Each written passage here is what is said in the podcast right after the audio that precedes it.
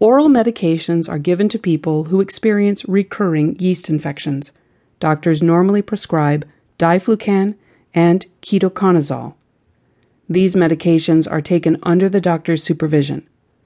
Unfortunately, yeast fighting pills trigger side effects such as stomach discomfort, dizziness, and headache. Taking oral medications is a fast and effective way to kill the yeast in your body. However, ketoconazole should not be taken for long periods because doing so damages the liver.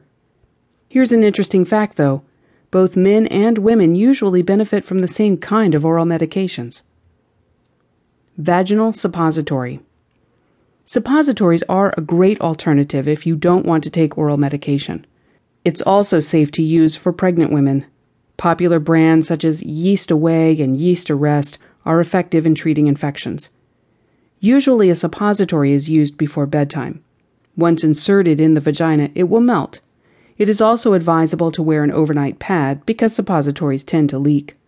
To prevent the leak from staining your bedsheet, place a towel or blanket above your sheets. There is no penile suppository available. Only creams and oral medications can be used when it comes to treating men.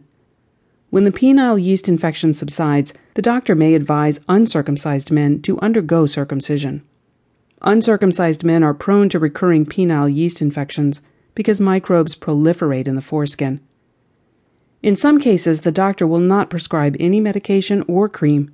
Instead, the patient will simply be advised to practice good hygiene and wait for the infection to heal. If the yeast infection is not that severe, the vagina or penis can heal on its own. What are the restrictions? While undergoing a course of medications, several activities are prohibited. These include the following Abstain from sex. When under any medication, even creams and suppositories, it's best not to engage in sexual intercourse.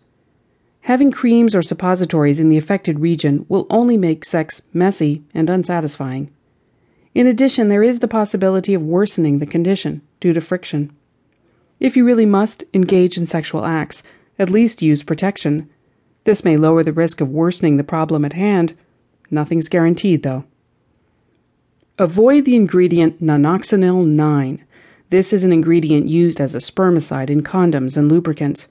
This encourages yeast to grow in number. If the need for lubricant arises, look for a non perfumed mineral oil product. Cut down on sugar or sweet foods. Yeast grows rapidly in sugary surroundings.